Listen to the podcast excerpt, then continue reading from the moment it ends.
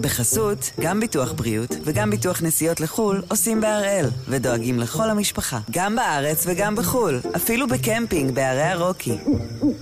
כן, גם שם, כפוף לתנאי הפוליסה וסייגיה ולהנחיות החיתום של החברה. היום יום רביעי, 22 ביוני, ואנחנו אחד ביום, מבית N12.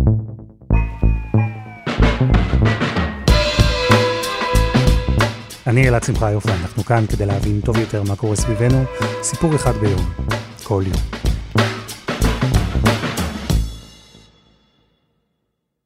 איך יודעים שישראל בדרך לבחירות? יש ריח כזה, ריח של סקרים באוויר. צלילי הפוליטיקאים שמנהלים קמפיין נשמעים למרחקים. אוטוטו ממש תיפתח גם עונת ה-SMSים, SMSים ממפלגות.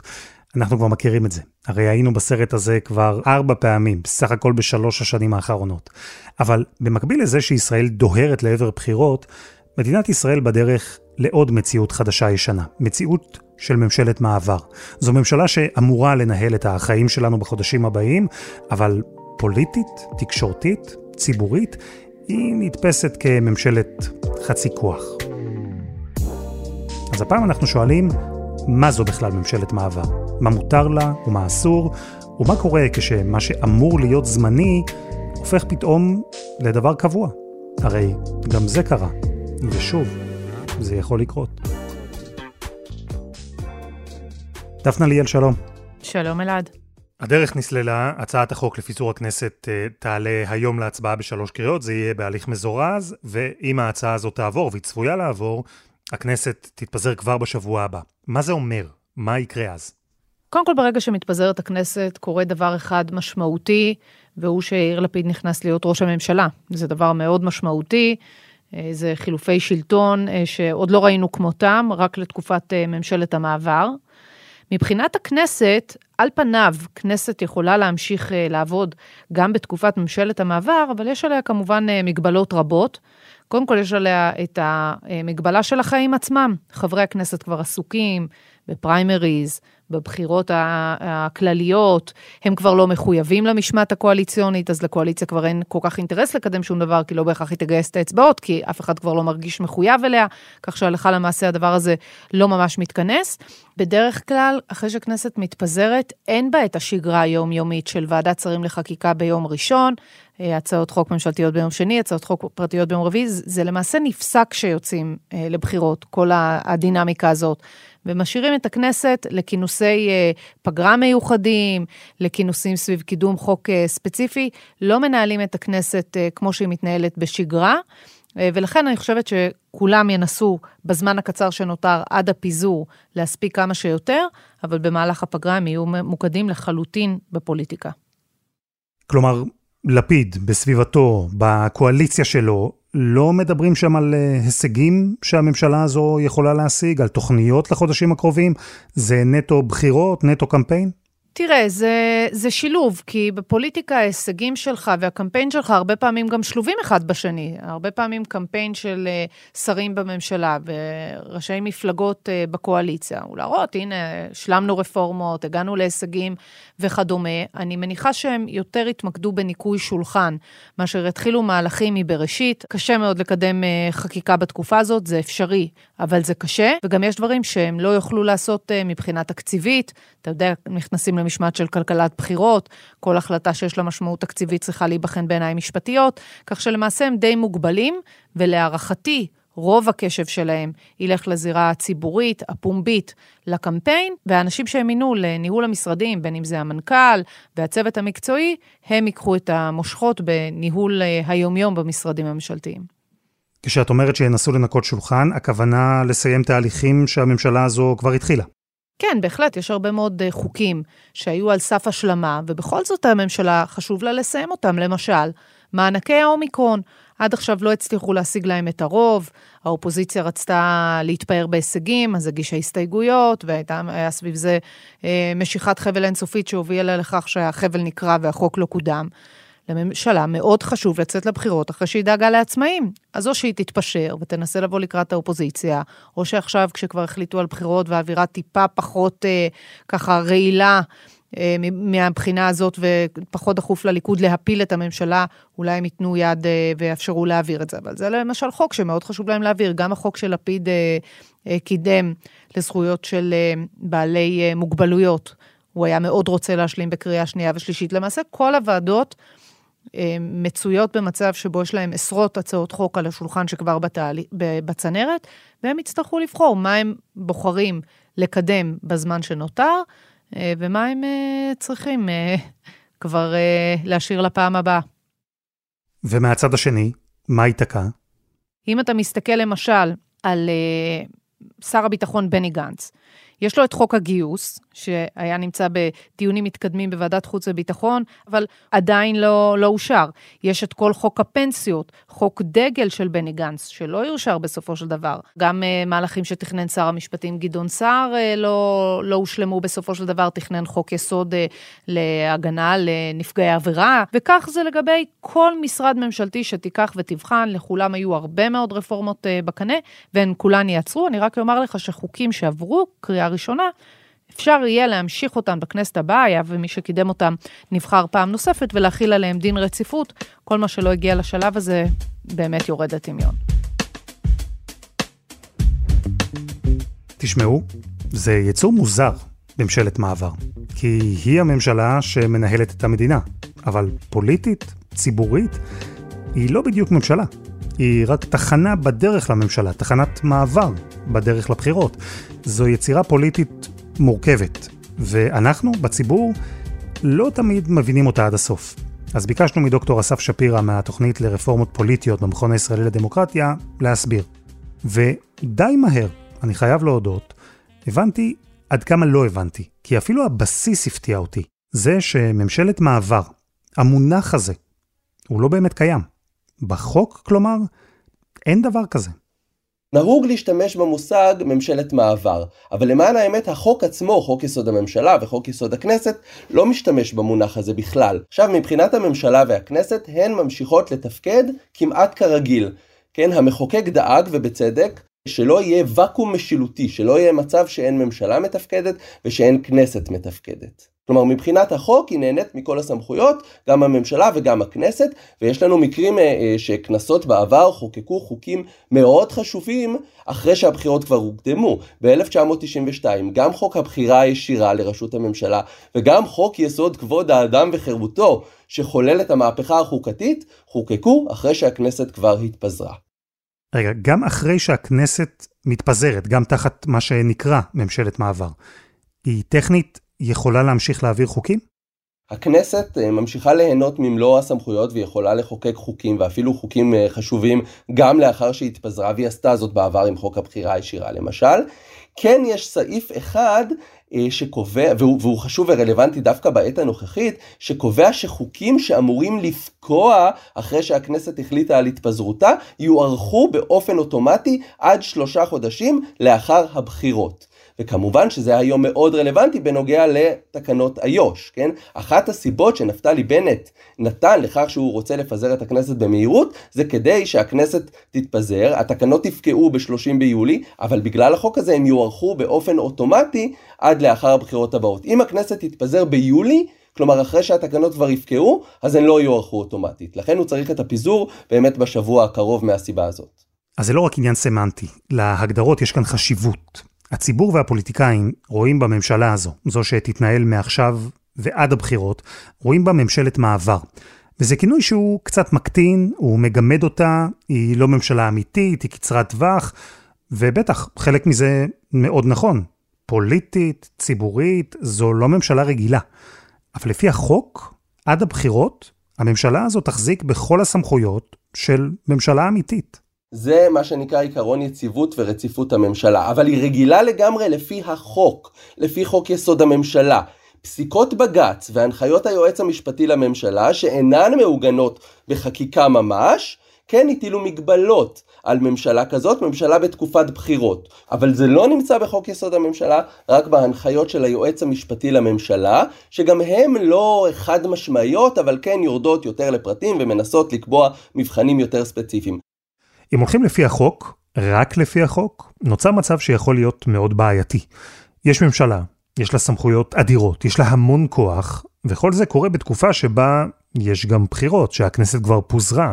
אבל מה בעצם מונע מהממשלה הזו לנצל את הכוח שלה כדי להשפיע על הבחירות, או כדי לעצב את המציאות דורות קדימה? את כל זה היו כבר מי שניסו לעשות. ואז נכנסה לתמונה מערכת המשפט, שקבעה שעם כל הכבוד לרציפות השלטונית, ממשלת מעבר בכל זאת צריכה להתנהג אחרת. אבל קודם, חסות אחת, וממש מיד חוזרים.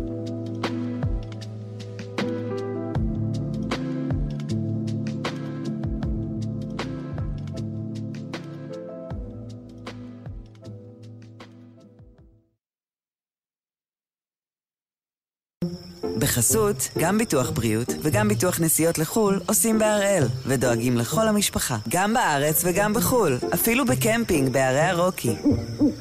כן, גם שם, כפוף לתנאי הפוליסה וסייגיה ולהנחיות החיתום של החברה. אנחנו בוחנים את הממשלה החדשה שתנהיג את ישראל לפי כל הערכות כבר בשבוע הבא. לא ספציפית את חברי הממשלה הזו, אלא את המודל שלפיו היא פועלת. ממשלת מעבר.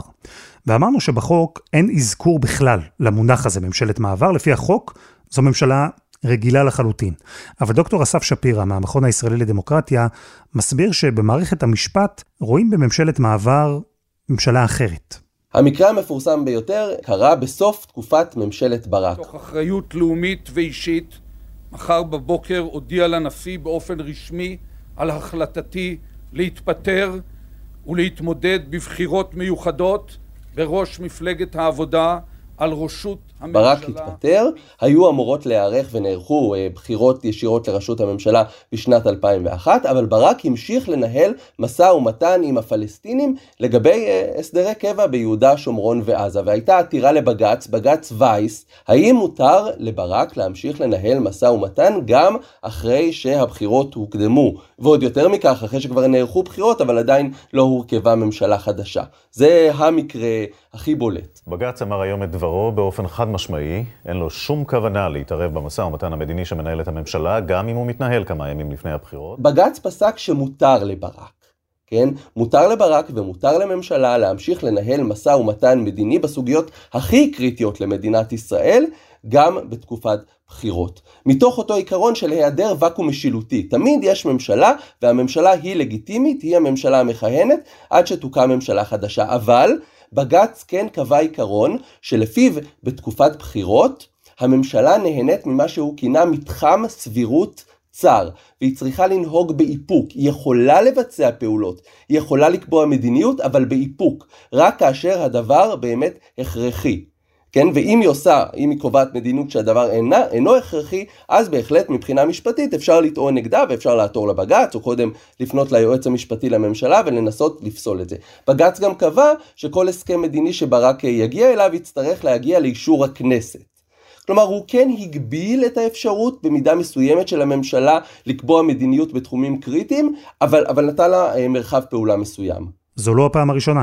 במקום שבו החוק לא מטפל, במעין ואקום כזה שנוצר, לשם נכנסת מערכת המשפט. וההגבלה הזו שבג"ץ הציב על מה שנקרא ממשלת מעבר, היא הגיונית. יש לממשלה הזו חופש לפעול, אפילו לעשות מהלכים גדולים, אבל מהצד השני היא צריכה לנהוג בסוג של איפוק. כי גם בית המשפט הבין שממשלת מעבר היא לא בדיוק ממשלה רגילה. עם הזמן עלו עוד שאלות, זו המציאות. ושוב, את השאלות האלה דווקא המשפטנים היו צריכים לפתור. היועץ המשפטי לממשלה קבע בבירור שאסור לקיים כלכלת בחירות. אסור להוציא תקציבים נוספים מתקציב המדינה או להבטיח הבטחות לתקציבים בתקופת בחירות, אבל גם כאן יש מבחנים מסוימים. אם מדובר בתקציב שיש צורך נחוץ ומיידי להוציא אותו, אז היועץ המשפטי לממשלה יאשר להוציא אותו. למשל בעבר היועץ המשפטי לממשלה לא אישר כל מיני הוצאות שקשורות לסל הבריאות בתקופת בחירות. מתוך המחשבה שאולי מדובר בכלכלת בחירות והממשלה מתנהגת בצורה לא אחראית. טוב, כאן יש שני שיקולים מרכזיים, וגם כאן, שניהם הגיוניים. כי הצורך למנוע מצב שבו חברי ממשלת המעבר, אלו האנשים שנמצאים בעמדת כוח, אבל שוב, יעמדו בקרוב לבחירות. אז כדי למנוע מצב שהם ינצלו את הכוח שלהם, ויוציאו כספי ציבור כדי לקדם את עצמם פוליטית, היה צריך לפעול, למנוע מהם לעשות את זה, זה ברור. ויש עוד שיקול, והוא הרצון להימנע ממצב שבו ממשלת מעבר, שאמרנו, בעיקרון צריכה להיות קצרת טווח, זמנית, שבקרוב תשתנה, אולי בכלל תוחלף, היה צריך למנוע מצב שבו היא כובלת את הממשלה הבאה בהסכמים יקרים. ושתי הסוגיות האלה יכולות להיות מאוד רלוונטיות עכשיו. כי אם הממשלה הנוכחית תנסה להיאבק ביוקר המחיה למשל, אז כל צעד גדול שלה יכול להתפרש ככלכלת בחירות, כצעד אסור. וגם הסכמים גדולים. ארגון המורים הרי, הוא שובת, הוא דורש הסכם שכר חדש. ועולה השאלה, האם זה משהו שממשלת מעבר בכלל יכולה לעשות? אז אלו שתי דוגמאות, שני מכשולים שבוודאי נגיע אליהם. אבל יש עוד, יש עוד דוגמה שגם עכשיו הופכת למאוד רלוונטית. למשל לגבי מינויים בתקופת בחירות. היועץ המשפטי לממשלה קבע שככלל הממשלה צריכה להימנע ממינויים בכירים, אבל כן יש שני מבחנים שלפיהם אפשר לשפוט האם מינויים מסוימים הם כשרים ואפשר לבצע אותם בתקופת בחירות או לא. מבחן ראשון הוא עד כמה המינוי דחוף. כן? ככל שמדובר במינוי שהוא דחוף וקריטי למדינת ישראל ולתפקוד הממשלה, יותר, אה, יותר קל לבצע אותו אה, בתקופת בחירות, או יותר מותר לבצע אותו בתקופת בחירות. המבחן השני הוא עד כמה הממשלה מעורבת באופן ישיר במינוי. כשמדובר במינוי שמתבצע על ידי השר, שהשר בעצמו נוקב בשם המועמד, היועץ המשפטי לממשלה לא יאהב שהמינוי יתבצע בתקופת בחירות. כשמדובר במינוי יותר עצמאי, אז כן. עכשיו, היועץ המשפטי לממשלה גם גילה גמישות בעניין הזה. הייתה לנו הרי ממשלת מעבר תקופה אה, ארוכה, למעלה משנה, מ-2019 עד 2020, ולא היה מפכ"ל. אז האם מותר למנות מפכ"ל, דמות בכירה בלי ספק, בממשלה כזאת? אז היועץ המשפטי לממשלה בהתחלה קבע שאסור בחודשים הראשונים, מתוך ציפייה שבקרוב תורכב ממשלה והממשלה החדשה תמנה מפכ"ל. כשממשלת המערך, המעבר התארכה והתארכה ונכנסה כבר לשנתה השנייה בעצם, היועץ המשפטי לממשלה שינה את דעתו ואמר מותר ואפילו חובה למנות מפכ"ל כי הדבר קריטי לתפקודה של הממשלה אה, ולביטחון אזרחי ישראל. גם כאן ההיגיון ברור, אבל מה לעשות, יש מציאות, ולא תמיד המציאות הזו מתכתבת עם לוח הזמנים הפוליטי. כי בעוד חצי שנה הרמטכ"ל כוכבי יסיים את תפקידו. תחת ממשלה רגילה, שר הביטחון היה אמור לערוך פגישות עם מועמדים, למנות מחליף, הכל בלוח זמנים מאוד נוח. אבל כשהוא שר ביטחון בממשלת מעבר, אז בכלל לא בטוח שבני גנץ יוכל למנות רמטכ"ל חדש לצה"ל. הנה, נתניהו כבר פנה ליועצת המשפטית לממשלה ודרש ממנה למנוע מינוי כזה. אבל גנץ הוא נחוש להמשיך. דוקטור שפירא, אני חייב לומר לך, זה נשמע לי שתחת ממשלת מעבר, ליועצת המשפטית לממשלה יש המון כוח. היא קובעת אם מינוי הוא מותר או אסור, אם תוכנית כלכלית היא מותרת או אסורה, הכל בעצם בידיים שלה. זה, זה נכון מאוד, עוד יותר מכרגיל, אני מסכים בהחלט, ובאמת בממשלת המעבר הארוכה ב-2019-2020 זה עורר לא מעט מחלוקות בין נתניהו ושריו לבין היועץ המשפטי לממשלה, כידוע היחסים לא היו טובים בלאו הכי, כן צריך לציין שזו לא הייתה בעיה אמיתית עד 2019, כי ממשלות המעבר או ממשלות שכיהנו בתקופת בחירות כיהנו לתקופה קצרה, תמיד אחרי בחירות הוקמה ממשלה. כל מה שאנחנו מדברים הפך להיות סוגיה פוליטית, משפטית, אה, אה, ציבורית, פקידותית. רק אחרי הבחירות של 2019, ואני חושב, וזו ככה ההמלצה שלי לעתיד, שהמצב החוקי בישראל לא לגמרי מוכן למצב של ממשלת מעבר שמכהנת לתקופה ארוכה. כן? כל הכללים הם, הם כללים מאוד נכונים לגבי ממשלת מעבר שמכהנת תקופה קצרה. אבל ייתכן שצריך לשקול באמת לגבש איזשהו מסד חוקי חדש למצב שנתקלנו בו. זהו, זה בדיוק העניין. כי כל היחס של החוק ושל מערכת המשפט, ואפילו של הציבור, ליצור המוזר הזה שנקרא ממשלת מעבר, הוא מתבסס על זה שמדובר בממשלה זמנית, לטווח קצר, ממשלה בדרך לממשלת קבע. אבל ברגע שישראל נכנסה לפלונטר פוליטי כזה של בחירות אחרי בחירות אחרי בחירות, אז הזמני, הוא הפך לקבוע, והמעבר הפך לפרק זמן מאוד ארוך. ויש אפילו עוד סיבוך אחד, אם תרשו לי, כי אחרי שנערכות בחירות, ממשלת המעבר היא הופכת לממשלה היוצאת, בין אם היא תוחלף ובין אם לא. זה כבר מינוח שכן מוגדר בחוק. וממשלה יוצאת מוגבלת מבחינות מסוימות, אבל מבחינה אחת, בעיקר חשובה מאוד, היא יכולה לעשות משהו שלממשלה רגילה אסור לעשות. באופן רגיל, בממשלה רגילה, כל מינוי שר, כל העברת שר ממשרד למשרד, דורש את אישור הכנסת. כשהממשלה הופכת להיות הממשלה היוצאת, אז אם שר מסוים עזב את הממשלה, אפשר למנות שר אחר במקומו, בלי אישור הכנסת. מכל מה שאתה אומר, זה נשמע לי שהמצב הזה, הנוכחי החוקי, שבו ממשלת מעבר וממשלה יוצאת, הן יכולות לתפקד, מאשרים להם לעשות אפילו דברים גדולים, ראש הממשלה יכול למנות שרים בלי אישור ובלי פיקוח, זה מצב כזה שיכול אפילו לגרום למוטיבציה מסוימת עבור הפוליטיקאים שנמצאים בשלטון, להמשיך כמה שיותר עם ממשלת מעבר, עם ממשלה יוצאת, שיהיו בחירות ועוד בחירות, מבחינתם הם בשלטון.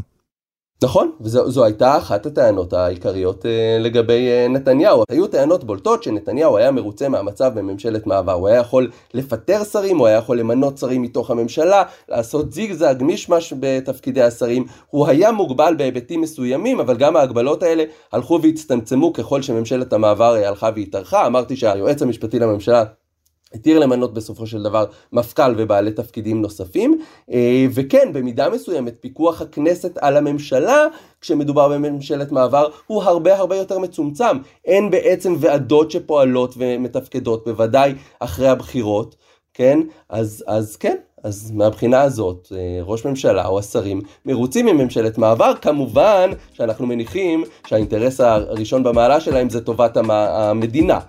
וממשלת מעבר לא טובה לטובת המדינה, כיוון שהיא לא יכולה לקדם תהליכים ארוכי טווח ולבצע מדיניות משמעותית. דוקטור אסף שפירא, תודה רבה. תודה רבה. ותודה לדפנה ליאל. וזה היה אחד ביום של N12. אנחנו גם בפייסבוק, חפשו אחד ביום, הפודקאסט היומי. העורך שלנו הוא רום אטיק, תחקיר והפקה רוני ארניב, עדי חצרוני ודני נודלמן, על הסאונד שניר ימין, יאיר בשן יצר את מוזיקת הפתיחה שלנו, ואני אלעד שמחיוף, גדעון אוקו, יהיה כאן מחר.